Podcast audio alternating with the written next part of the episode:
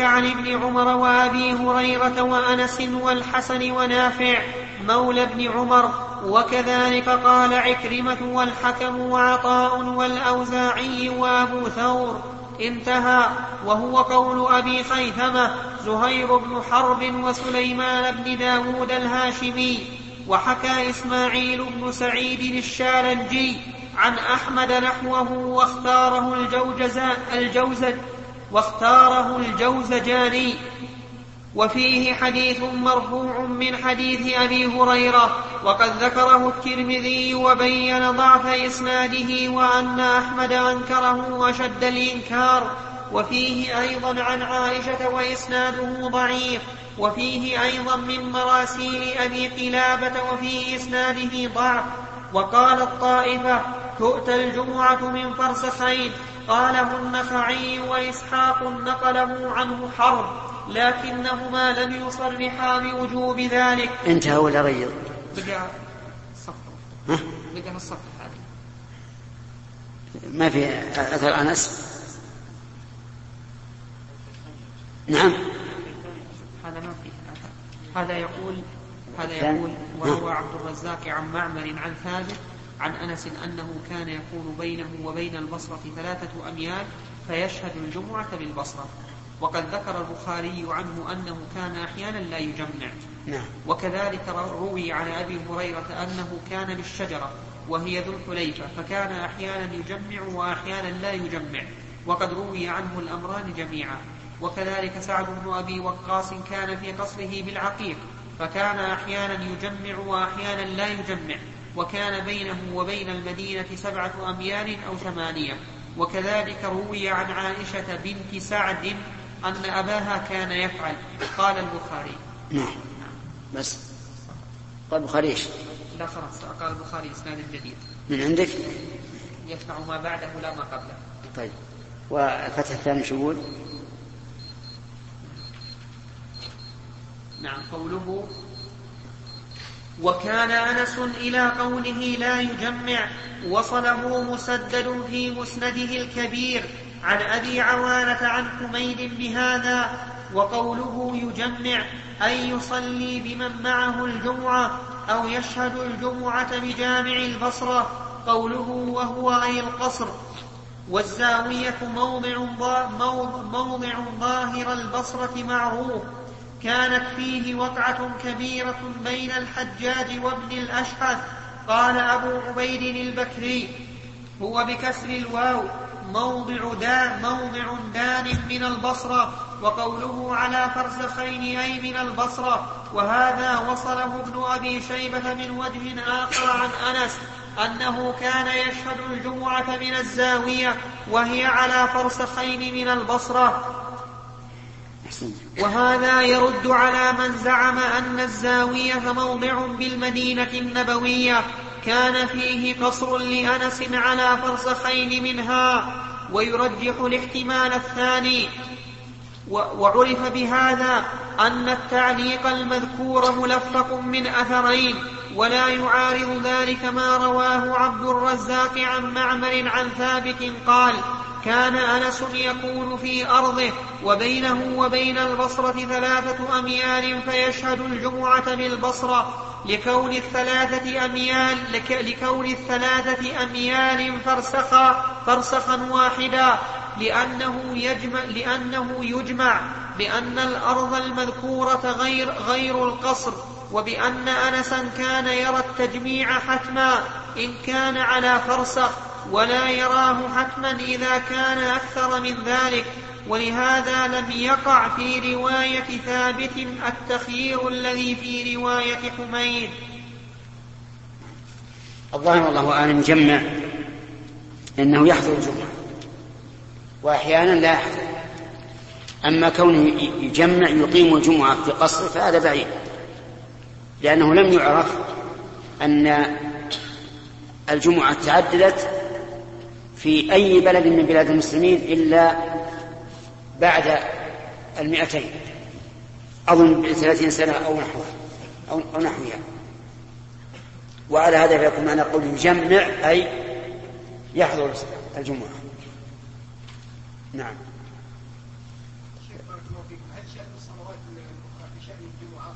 بمعنى كان على بعد فرسخين مثلا ولم يسمع النداء لأن غاية النداء فرسخ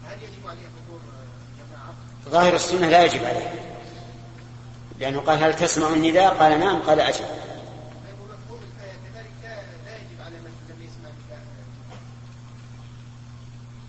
ليش؟ يعني إذا نودي للصلاة وهؤلاء لم يسمعوا النداء. ما هو بشرط.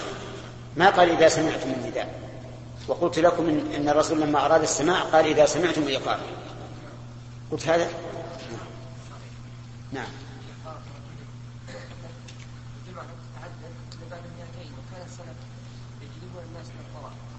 حتى لو كان أهل المدينة والمساجد عندهم صغيره هل كان قليل عندهم المدينة لكن قليل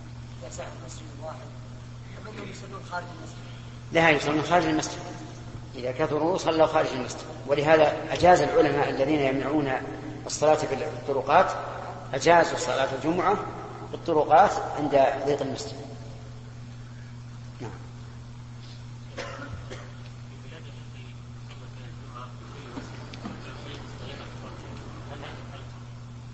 لا هذا غير صحيح. لكن المخاطب بذلك الولاة. أما عامة الناس ماذا يصنعون. لكن نرى أن عامة الناس يذهبون إلى المسجد الأول. لأنه هو, الأم. ولا يصلون في المساجد الأخرى. الأول يعني بناء وإقامة الجمعة فيه. مو أول آه، بتكبيرة الإحرام. الأول الذي هو وضع أول للجمعة لا. لا لا, لا يصلون فيه. لا لا يصلون فيه. نعم يحيى.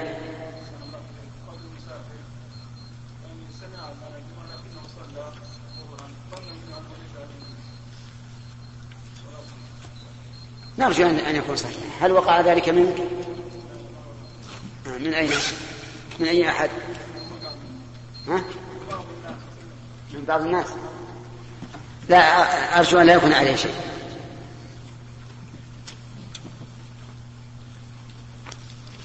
تقييم الشيخ نعم. تقييم أن عندنا في نجد ربما لا تقام الجمعة في المساجد الصغيرة. نعم. لكن في الحجاز تجد مسجد صغير.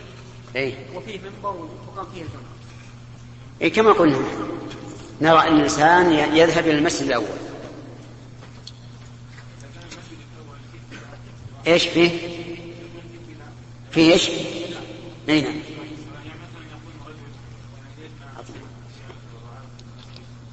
أعطي الميكروفون نعم لا لا صلي في غيره صلي في غيره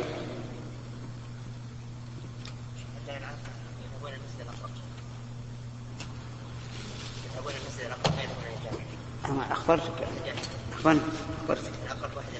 لا لا. على كل حال جائز لكن لا شك أن الأفضل هذا والأحوط. لا تجعلون لا تجعلون النخل من القاع هل قرأت في فتاوى شيخ الإسلام ابن تيمية؟ ما هو كثير. ما قرأت ولا ولا حرف. كثير. تناقض الرجل أول مرة. ما هو كثير غير كثير. طيب على كل حال شيخ الإسلام ما, ما لا أنسب إليه شيء إلى شيء من علمه ومع ذلك نجده دائما يقول اختلف فيه العلماء على هذا قول ويمشي اجعل هذه اجعل هذا اقتداء إني مقتد به بسم الله الرحمن الرحيم الحمد لله رب العالمين وصلى الله نعم. وسلم على عبده ترى على إيش؟ نبينا محمد ها. إيش؟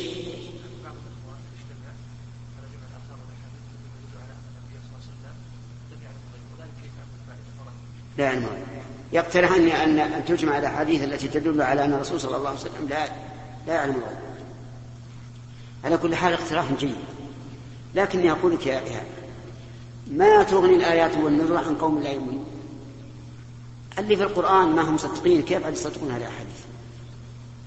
في القرآن أمره الله أن يعلن. قل. مشكلة. لكن هذا يقول هذا اللي جزاه الله خير يبحث فيها طيب. يستفيد إنه يراجع كتب الحديث ويجمع. ولعل المقترح أول فاعل. لعل المقترح أول فاعل. توقعوا. ما في بعض. أنت. إن شاء الله. نعم سم. بسم الله والحمد لله صلى الله وسلم على نبينا محمد وعلى آله وصحبه أجمعين. قال الإمام أبو عبد الله البخاري رحمه الله تعالى في باب من أين يؤتى من أين تؤتى الجمعة وعلى من تجب. حدثنا أحمد قال حدثنا عبد الله بن وهب قال أخبرني عمرو بن الحارث عن عبيد الله بن أبي جعفر أن محمد بن جعفر أن محمد بن جعفر بن الزبير حدثه عن عروة بن الزبير عن عائشة زوج النبي صلى الله عليه وسلم أنها قالت كان الناس ينتابون يوم الجمعة من منازلهم والعوالي فيأتون في الغبار فيأتون في الغبار يصيبهم الغبار والعرق فيخرج منهم العرق. فأتى فأتى رسول الله صلى فأتى رسول الله صلى الله عليه وسلم إنسان منهم وهو عندي. فقال النبي صلى الله عليه وسلم لو أنكم تطهرتم ليومكم هذا. بسم الله الرحمن الرحيم. البخاري رحمه الله أتى بالحديث من أجل قوله كان الناس ينتابون يوم الجمعة من منازلهم من منازلهم والعوالم. يعني من أمكنة بعيدة. يجتمعون على إمام واحد وسبق لنا أنه لا يجوز تعدد الجمع إلا إيش؟ عند الحاجة أو الضرورة نعم. باب وقت باب وقت الجمعة إذا زالت الشمس وكذلك يروى عن عمر وعلي وعلي والنعمان بن بشير وعمرو بن حريث رضي الله عنهم. حدثنا عبدان قال أخبرنا عبد الله قال أخبرنا يحيى بن سعيد أنه سأل عمرة عن الغسل يوم الجمعة فقالت قالت عائشة رضي الله عنها كان الناس مهنة أنفسهم وكانوا إذا راحوا إلى الجمعة راحوا في هيئتهم فقيل لهم لو اغتسلتم. حدثنا حدثنا سريج بن النعمان قال حدثنا فليح بن سليمان عن عثمان بن عبد الرحمن بن عثمان التيمي عن أنس بن مالك رضي الله عنه أن النبي صلى الله عليه وسلم كان يصلي الجمعة حين تميل الشمس. حدثنا الشمس يعني تزول. لأنها إذا زالت مالت إلى إلى المغرب. نعم. حدثنا عبدان قال أخبرنا عبد الله قال أخبرنا حميد عن أنس قال كنا نبكر بالجمعة. ونقيل نقيل ونقيل بعد الجمعة. كنا نبكر الظاهر أن مراده على عهد النبي صلى الله عليه وسلم لأنه هو العهد الذي يستدل بالأفعال فيه. ومعنى نبكر نأتي بها بكرة ومعنى نقيل أي ننام عند منتصف النهار لأن القيلولة هي النوم عند منتصف النهار. وهذه مسألة خلاف فيها العلماء ولذلك سنقرأ فتح الباب الأول لعله يذكر الخلاف في هذا. هات معكم معكم الباب الأول؟ الأول الأول. هات. أعطي القارئ. الحديث الأخير؟ باب وقت الجمعة إذا الشمس بسم الله والحمد لله وصلى الله وسلم على نبينا محمد. قال قال الحافظ ابن رجب رحمه الله تعالى في شرحه لصحيح البخاري. المسمى, المسمى فتح الباري. باب وقت الجمعة إذا زالت الشمس وكذلك يروى عن عمر وعلي والنعمان بن بشير وعمرو بن حريث. أما المروي عن أما المروي عن عمر فروى مالك في الموطأ عن عمه أبي سهيل عن أبيه قال كنت أرى طنفسة لعقيل بن أبي طالب يوم الجمعة. كنت؟ كنت أرى طنفسة منفسة؟ بالطاء نعم. طنفسة طنفسة لا بكسر الطاء عندك. طنفسة نعم. نوع من اللباس. نعم. تطرح إلى جدار المسجد الغربي فإذا غشيت فإذا غشي الطنفسة كلها ظل الجدار خرج عمر بن الخطاب فصلى الجمعة.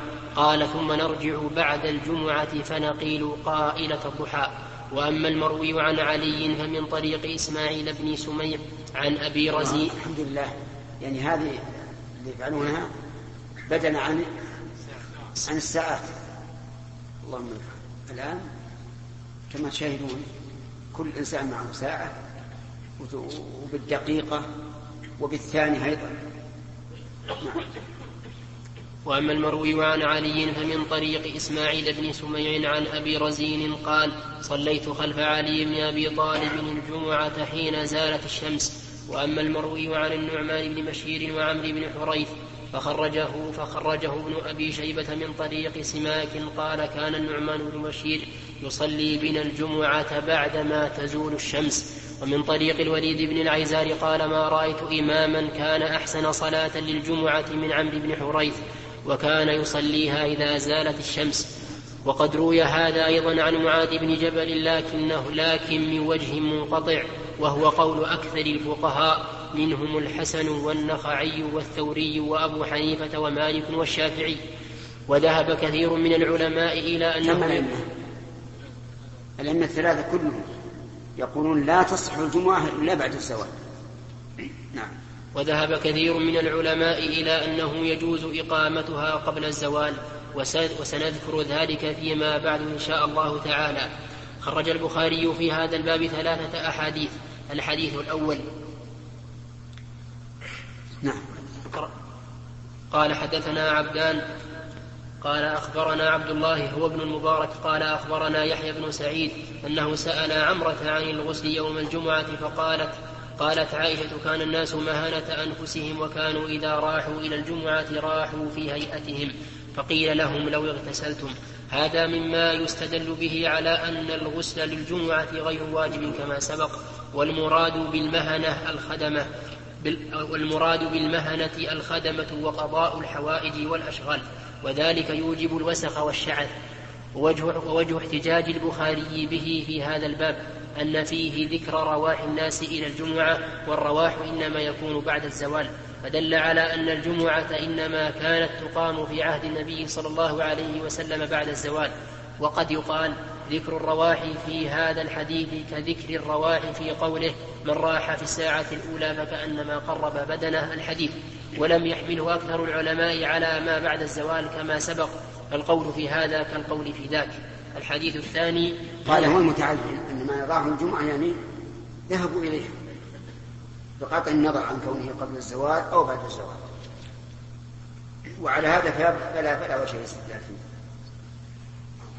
الحديث الثاني قال حدثنا سريج بن النعمان قال حدثنا فليح بن سليمان عن عثمان بن عبد الرحمن بن عثمان التيمي عن أنس بن مالك أن النبي صلى الله عليه وسلم كان يصلي الجمعة حين تميل الشمس ومعنى تميل أي تزول أي تزول عن كبد السماء بعد استوائها في قائم الظهيرة وهذا يدل على أنها على أن هذه كانت عادة النبي صلى الله عليه وسلم الغالبة ولا يدل على أنه لم يكن يخل بذلك.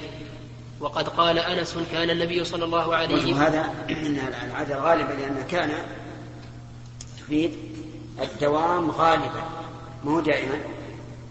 والدليل على أنها لا تفيده دائما أن الصحابة يذكرون عن الرسول عليه الصلاة والسلام أنه كان يقرأ في الجمعة يسبح والغاشية ويقول كان يقرأ أيضا بالجمعة والمنافقين. وقد قال أنس كان النبي صلى الله عليه وسلم يصلي العصر والشمس مرتفعه وقالت عائشة كان النبي صلى الله عليه وسلم يصلي العصر والشمس في حجرتي وقال أبو برزة كان النبي صلى الله عليه وسلم يصلي الهجير حين تد حين تد حين تدحض الشمس. الحديث بطوله وإنما أرادوا أن ذلك كان الغالب عليه وإلا فقد يؤخرها عن ذلك أحيانا كما أخرها لما سأله السائل عن مواقيت الصلاة وأخرها يوم الخندق وغير وأخرها يوم الخندق وغير ذلك. الحديث الثالث قال حدثنا عبدان قال أخبرنا عبد الله قال أخبرنا حميد عن أنس قال كنا نبكر بالجمعة ونقيل بعد الجمعة.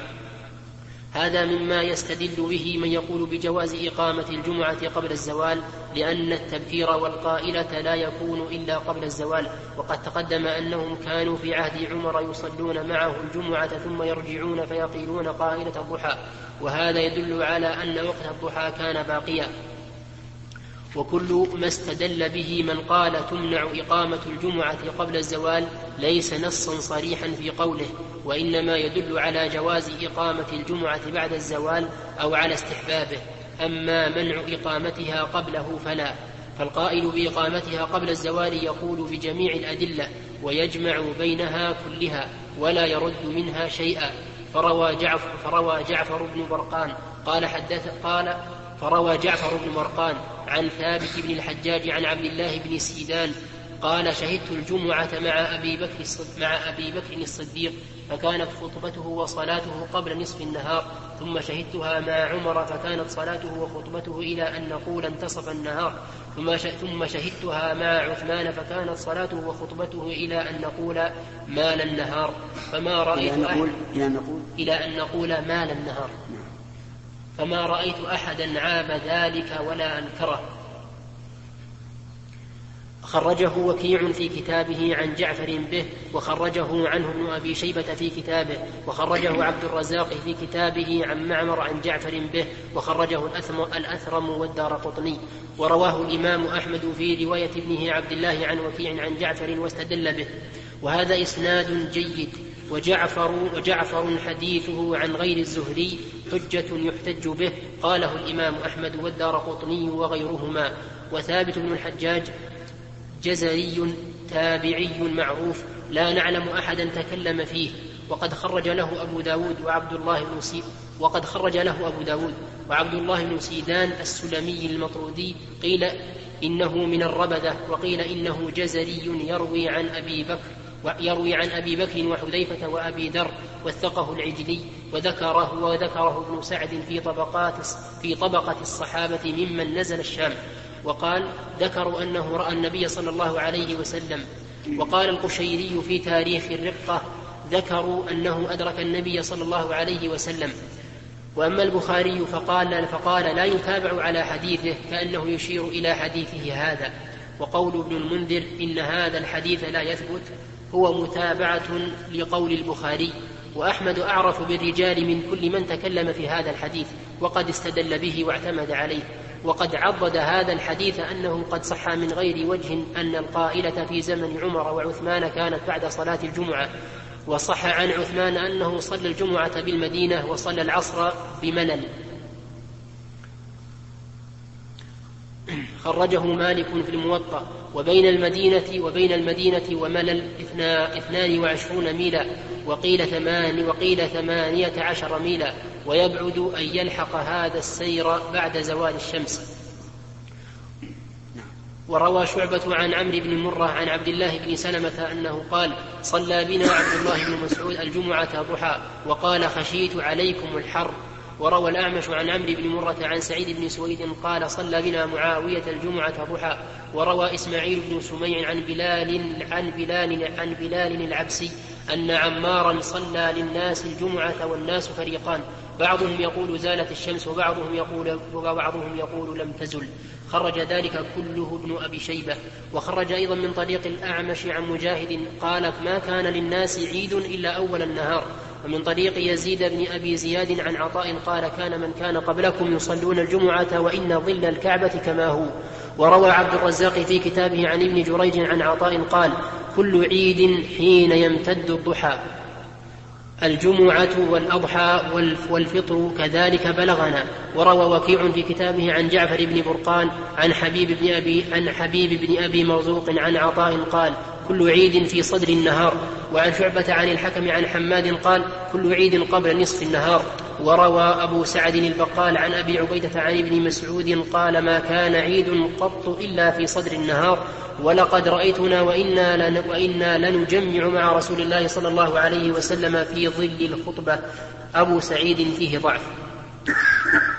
وحكى الماوردي في كتابه الحاوي عن ابن عباس أنه تجوز أنه أنه تجوز صلاة الجمعة قبل الزوال وهو مذهب أحمد وإسحاق نقله عنهما ابن منصور وهو مشهور عن أحمد حتى نقل أنه لا يختلف قوله في جواز إقامة الجمعة قبل الزوال.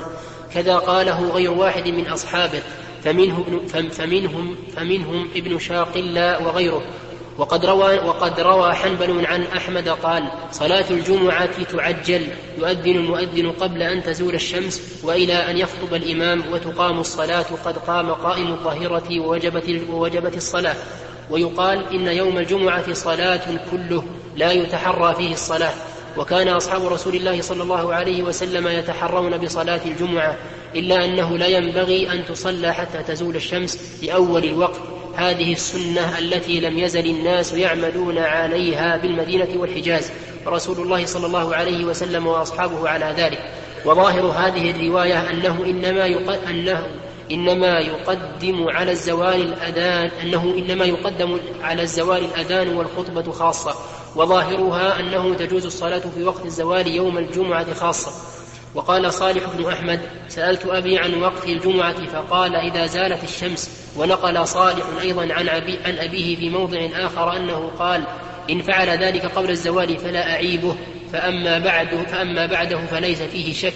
ونحوه نقل ابن منصور عن أحمد وإسحاق. ونقل أبو طالب عنه قال ما ينبغي أن يصلي قبل الزوال وقد صلى ابن مسعود. ونقل عنه جماعة ما يقتضي التوقيت. باقي أي نعم. والله بقي ثلاث صفحات. أي نعم يعني نعم. ما ذكر خلاصة في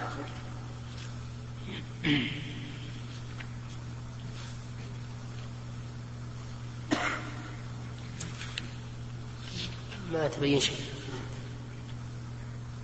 ما ما ما أشوف شيء خلاصه على كل حال اذا قلنا بالجواز الجواز ياخذ بالزواج فلا يعني أن نبكر بها التبكير آه، الذي اختاره الفقهاء رحمهم الله بحيث يكون من حين ارتفاع الشمس قيد رمح بل نقول قبل الزوال بنحو ساعة أو نحوها. وهذا أيضا يدل عليه حديث فعل أبي بكر رضي الله عنه وعمر وعثمان أنه قبل الزوال بشيء قليل. أما أن نقول من أول النهار بالقلب من هذا الشيء.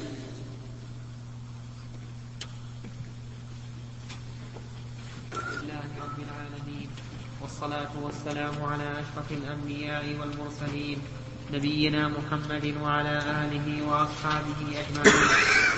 أما بعد فقد قال الإمام البخاري رحمه الله تعالى في صحيحه في كتاب الجمعة. باب إذا اشتد الحر يوم الجمعة. حدثنا محمد بن أبي بكر المقدمي قال حدثنا حرمي بن عمارة قال حدثنا أبو خلدة هو خالد بن دينار قال سمعت أنس بن مالك يقول كان النبي صلى الله عليه وسلم إذا اشتد البرد بكر بالصلاة وإذا اشتد الحر أبرد بالصلاة يعني الجمعة. قال يونس بن بكير أخبرنا أبو خلدة فقال بالصلاة ولم يذكر الجمعة. وقال بشر بن ثابت حدثنا أبو خلدة قال صلى بنا أمير أمير الجمعة. ثم قال لأنس رضي الله عنه كيف كان النبي صلى الله عليه وسلم يصلي الظهر؟ بسم الله الرحمن الرحيم. آه، لما ذكر وقت الجمعة إذا, إذا زالت الشمس في الباب السابق ذكر هل يبرد بالجمعة أو لا. ثم ساق الحديث. وذكر اللفظ الأول إذا اشتد إذا اشتد البرد بكر بالصلاة وإذا اشتد الحر أبرد بالصلاة يعني الجمعة. ثم ساق كلام يونس قال بالصلاة ولم يذكر الجمعة. ثم ساق السبب صلى بنا أمير الجمعة ثم قال لأنس كيف كان النبي صلى الله عليه وسلم يصلي الظهر؟ وكأن البخاري رحمه الله يشير إلى أن لفظ الجمعة غير محفوظ. وبناء على ذلك يكون التبكير في زمن البرد والتأخير في زمن الحر إنما هو في في صلاة الظهر. أما الجمعة فليس فيها إبراد. لأن الإبراد في الجمعة يشق على الناس. يشق على الناس. الذين جاءوا مبكرين. وفي الجمعة يندب للناس أن يأتوا من أول النهار. فيكون الإبراد في حقهم إعسار وليس تسهيلا. ثم إن الجمعة ليس كالظهر. الظهر لا يمكن أن تقام إلا بعد الزوال. والجمعة سبق أنه يجوز أن تقام قبل الزوال. وشدة البرد آه، شدة الحر في زمن الصيف إنما تكون بعد الزوال. ولهذا نقول إن الجمعة ليس فيها إبراد. ثم الإبراد المشروع ليس أن يتأخر عن عن عن العادة ثلاثين, دقيقة أن يتأخر حتى تتبين الأفياء يعني إلى قرب صلاة العصر. مثلا بمعنى أنه مثلا إذا بقي نصف ساعة العصر أو نحو ذلك صلوا الظهر. وأما الإبراد الذي كان الناس يفعلونه سابقا فهو فهو في الحقيقة ليس إلا تأخير الصلاة عن أول وقتها ولا إبراد عنه. لأنهم يفعلونه في شدة الحر نعم. باب المشي إلى الجمعة. وقول الله جل ذكره فاسعوا إلى ذكر الله. ومن قال السعي العمل والذهاب لقوله تعالى وسعى لها سعيها. وقال ابن عباس رضي الله عنهما يحرم البيع حينئذ.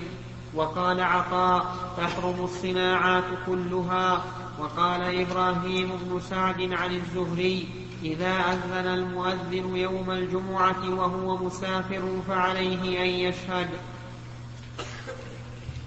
حدثنا علي بن عبد الله قال حدثنا الوليد بن مسلم قال حدثنا يزيد بن أبي مريم قال حدثنا عباية بن رفاعة قال أدركني أبو عبس وأنا أذهب إلى الجمعة. فقال سمعت النبي صلى الله عليه وسلم يقول من اغبرت قدماه في سبيل الله حرمه الله على النار. حدثنا آدم قال حدثنا ابن أبي ذئب قال الزهري عن سعيد وأبي سلمة عن أبي هريرة رضي الله عنه عن النبي صلى الله عليه وسلم. قال البخاري باب المشي إلى الجمعة. ثم ذكر قول الله تعالى فاسعوا إلى ذكر الله. ثم بين أن السعي هنا ليس هو السعي أي المشي الشديد. واستدل لذلك بقوله تعالى وسعى لها سعيها. يعني يعني قوله ومن أراد الآخرة وسعى لها سعيها. ليس المعنى أنه جاء يركض يشتد بل المعنى عمل لها عمله فدل ذلك على أن المراد بقوله تعالى فاسعوا إلى ذكر الله أي فانصرفوا واتجهوا إلى إلى ذكر الله تعالى وإلى الصلاة. ثم ذكر أثر عبد الله بن عباس قال يحرم البيع حينئذ. لقوله تعالى وذروا البيع. والأمر هنا للوجوب. وإذا وجبت ترك البيع صار البيع حراما. وقال عطاء تحرم الصناعات كلها. وعلى هذا فيكون لفظ البيع هنا إما على سبيل المثال أو لأن ذلك هو الواقع والأكثر. وإذا كان كذلك فإنه لا فإن بقية الصناعات تدخل. لكن هل العقود التي ليست معاوضة وليست اكتساب مال هل تدخل في ذلك؟ نعم. يحتمل هذا وهذا. يعني كعقد النكاح مثلا والهبة والعارية وما أشبه ذلك مما ليس بالمعاوضة فهل يدخل في ذلك؟ يحتمل أن يكون داخلا لأن العلة واحدة. فمثلا لو أن أناسا جال كانوا جالسين في مكان ينتظرون أن يأتي الزوج, الزوج ليعقد له فأذن لصلاة الجمعة. هل نقول لا بأس أن تبقوا وتعقد النكاح؟ أو لا بد أن تقوموا الظاهر الثاني وأنه إنما نص على البيع لأن ذلك هو هو الأكثر والأغلب وقال إبراهيم بن سعد عن الزهري إذا أذن المؤذن يوم الجمعة وهو مسافر فعليه أن يشهد. لعموم قوله تعالى يا أيها الذين آمنوا إذا نودي للصلاة من يوم الجمعة فاسعوا إلى ذكر الله. والمسافر من المؤمنين. وعلى هذا فإذا كان المسافر في بلد يريد أن يمشي في آخر النهار وأذن لصلاة الجمعة فيجب عليه أن يحضر الجمعة. وكثير من الناس يغفل عن هذا. تجده يقول إنه مسافر ليس عليه جمعة. ونقول نعم المسافر الذي ليس عليه جمعة هو الذي يمشي في البر. أما من كان في البلد وسمع النداء فإن الله تعالى يقول إذا نودي للصلاة من يوم الجمعة فاسعوا إلى ذكر الله. ثم ذكر حديث أبو عبس لكن ما هو الشاهد منه؟ الشاهد قوله وأنا أذهب إلى الجمعة. هذا هو الظاهر أنه استشهد به. ويحتمل أن أنه أراد أن يبين أن الذهاب إلى الجمعة من سبيل الله لأنه امتثال لأمر الله عز وجل. فلننظر. فتح. الأول ولا الثاني؟ والله يمكن الثاني. أقرأ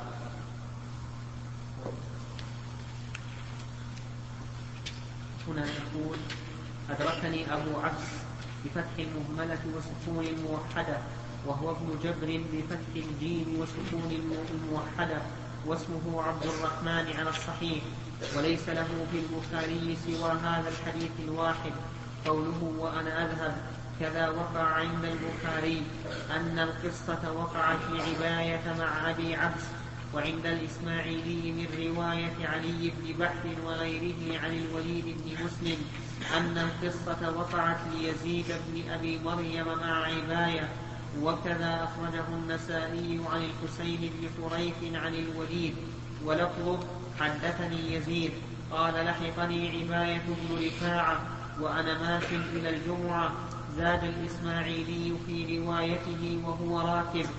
فقال احتسب خطاك هذه وفي رواية النسائي فقال أبشر فإن خطاك هذه في سبيل الله فإني سمعت أبا عبس بن جبر. فإني سمعت أبا عبس بن جبر فذكر الحديث فإن كان محفوظا احتمل أن تكون القصة وقعت لكل منهما وسيأتي الكلام على المتن في كتاب الجهاد.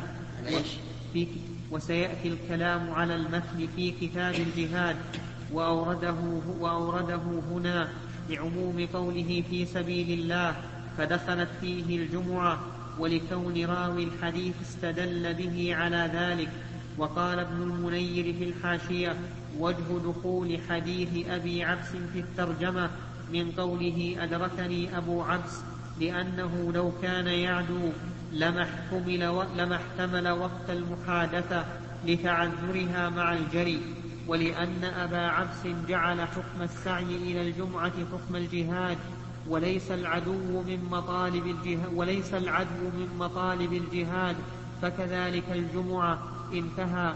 وحديث أبي هريرة تقدم الكلام عليه في أواخر أبواب الأذان وقد سبق في أول هذا الباب توجيه إيراده هنا.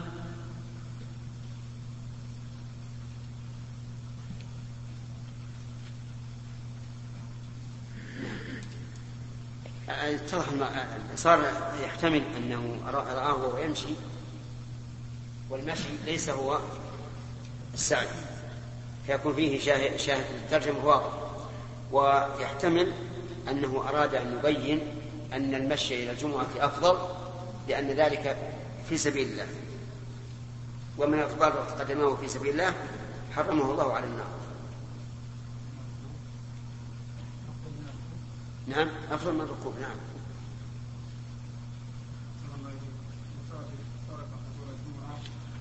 لأن الإمام مبتدئ إمام الجمعة مبتدئ هذه البدعة هل تكفر أو تفسر؟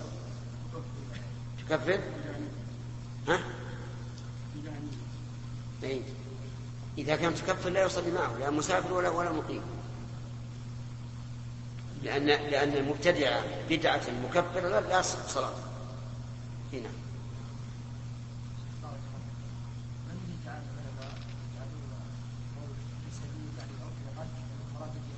نعم. نعم. في آية بس في آية الصدقة؟ في آية الصدقة. لأنه هو الذي يحتاج إلى المال. يحتاج إلى المال وتنصر به الأمة. هو جاء في سبيل الغزو.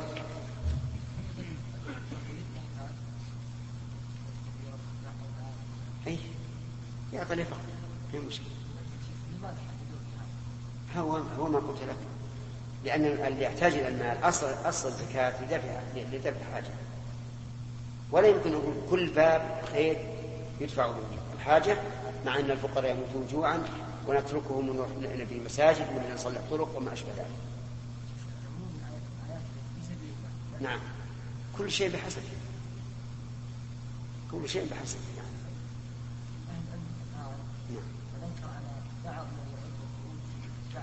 نعم. هذا فيه نظر أقول هذا فيه نظر إن أراد أنه ليس في سبيل الله يعني ليس الجهاد فصدق وإن أراد ليس في سبيل الله في الدعوة إلى الله فليس بصحيح. أقول بارك الله فيك هذا خطأ. هذا خطأ. إذا أراد أنهم يقولون إنهم خرجوا في سبيل الله كالمجاهدين المقاتلين فهذا غلط. ليسوا كالمجاهدين المقاتلين. وإن أراد أنهم في سبيل الله أنهم يدعون إلى الخير هذا بالمعنى العام لا, لا بأس. لكن هم يقولون في سبيل الله من أجل الترغيب الترغيب في طريقه عشان يحمل الناس على أن يخرجوا معه نعم. وحدثنا أبو اليمان قال أخبرنا شعيب عن الزهري قال أخبرني أبو سلمة بن عبد الرحمن أن أبا هريرة قال سمعت رسول الله صلى الله عليه وسلم يقول إذا أقيمت الصلاة فلا تأتوها تسعون وأتوها تمشون عليكم السكينة فما أدركتم فصلوا وما فاتكم فأتموا. حدثنا عمرو بن علي قال حدثني أبو قتيبة قال حدثنا علي بن المبارك عن يحيى بن أبي كثير عن عبد الله بن أبي قتادة لا أعلمه إلا عن أبيه عن النبي صلى الله عليه وسلم قال لا تقوموا حتى تروني وعليكم السكينة. الشاهد من هذا قوله عليكم السكينة.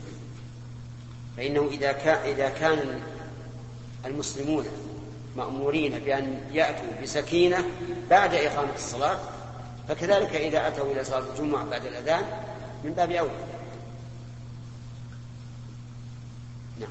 وأما قول لا تقوموا حتى تروني فلأنهم كانوا يقومون إذا قارب قاربت الإقامة فنهاهم الرسول عليه الصلاة والسلام أن يقوموا حتى يروا وذلك لأن الإمام قد يتأخر لشغل. أحيانا ربما ينصرف من المسجد بعد أن دخل لشغل كما فعل النبي عليه الصلاة والسلام حينما تقدم ووقف مكانه ثم ذكر أنه لم يغتسل فذهب واغتسل ثم رجع. نعم. باب لا يقيم الرجل أخاه يوم الجمعة ويقعد في مكانه.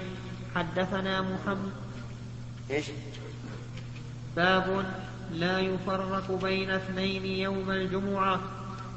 حدثنا عبدان قال أخبرنا عبد الله قال أخبرنا ابن أبي ذئب عن سعيد المقبري عن أبيه عن ابن وديعة عن سلمان الفارسي قال قال رسول الله صلى الله عليه وسلم من اغتسل يوم الجمعة وتطهر بما استطاع من طهر ثم ادهن أو مس من طيب ثم راح فلم يفرق بين اثنين فصلى ما كتب له ثم إذا خرج الإمام أنصت غفر له ما بينه وبين الجمعة الأخرى.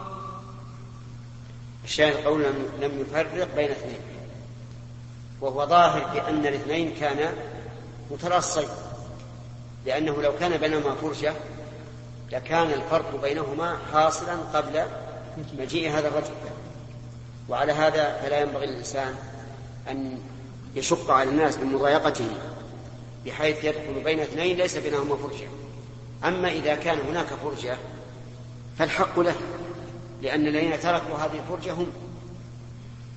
ولهذا قال الفقهاء رحمهم الله ولا يتخطى رقاب الناس يوم الجمعة إلا أن يكون الإمام أو إلى فرجة تركوها لأنهم إذا تركوا الفرجة فقد أسقطوا حق أنفسهم. ويكون هو محسنا أن تقدم إلى هذه الفرجة ليجلس فيها. وقد سبق بقية الكلام على على أنه ينبغي للإنسان أن يغتسل بل يجب أن يغتسل يوم الجمعة وأن يدهن ويتطيب ويلبس أحسن ثيابه. وفي قوله فصلى ما كتب له ثم إذا خرج الإمام دليل على أن يوم الجمعة إذا واصل الإنسان الصلاة فإنه لا نهي فيها. وأما ما يفعله بعض الناس الآن إذا قارب مجيء الإمام وهو جالس في المسجد من أول الأمر فإذا قارب مجيء الإمام قام يصلي فهذا غلط ولا يحل لأن لأن الشمس عند زوالها يكون هناك وقت نهي. فلا يجوز للإنسان أن يقوم وعلى هذا فنقول إذا دخل الإنسان المسجد يوم الجمعة ولو وقت النهي فإنه لا يجلس حتى يصلي ركعتين. إذا دخل قبل وقت النهي واستمر في صلاته فهل نقول إن له ذلك إلى أن يأتي الإمام؟ نقول فيه نصوص تدل بظاهرها على هذا.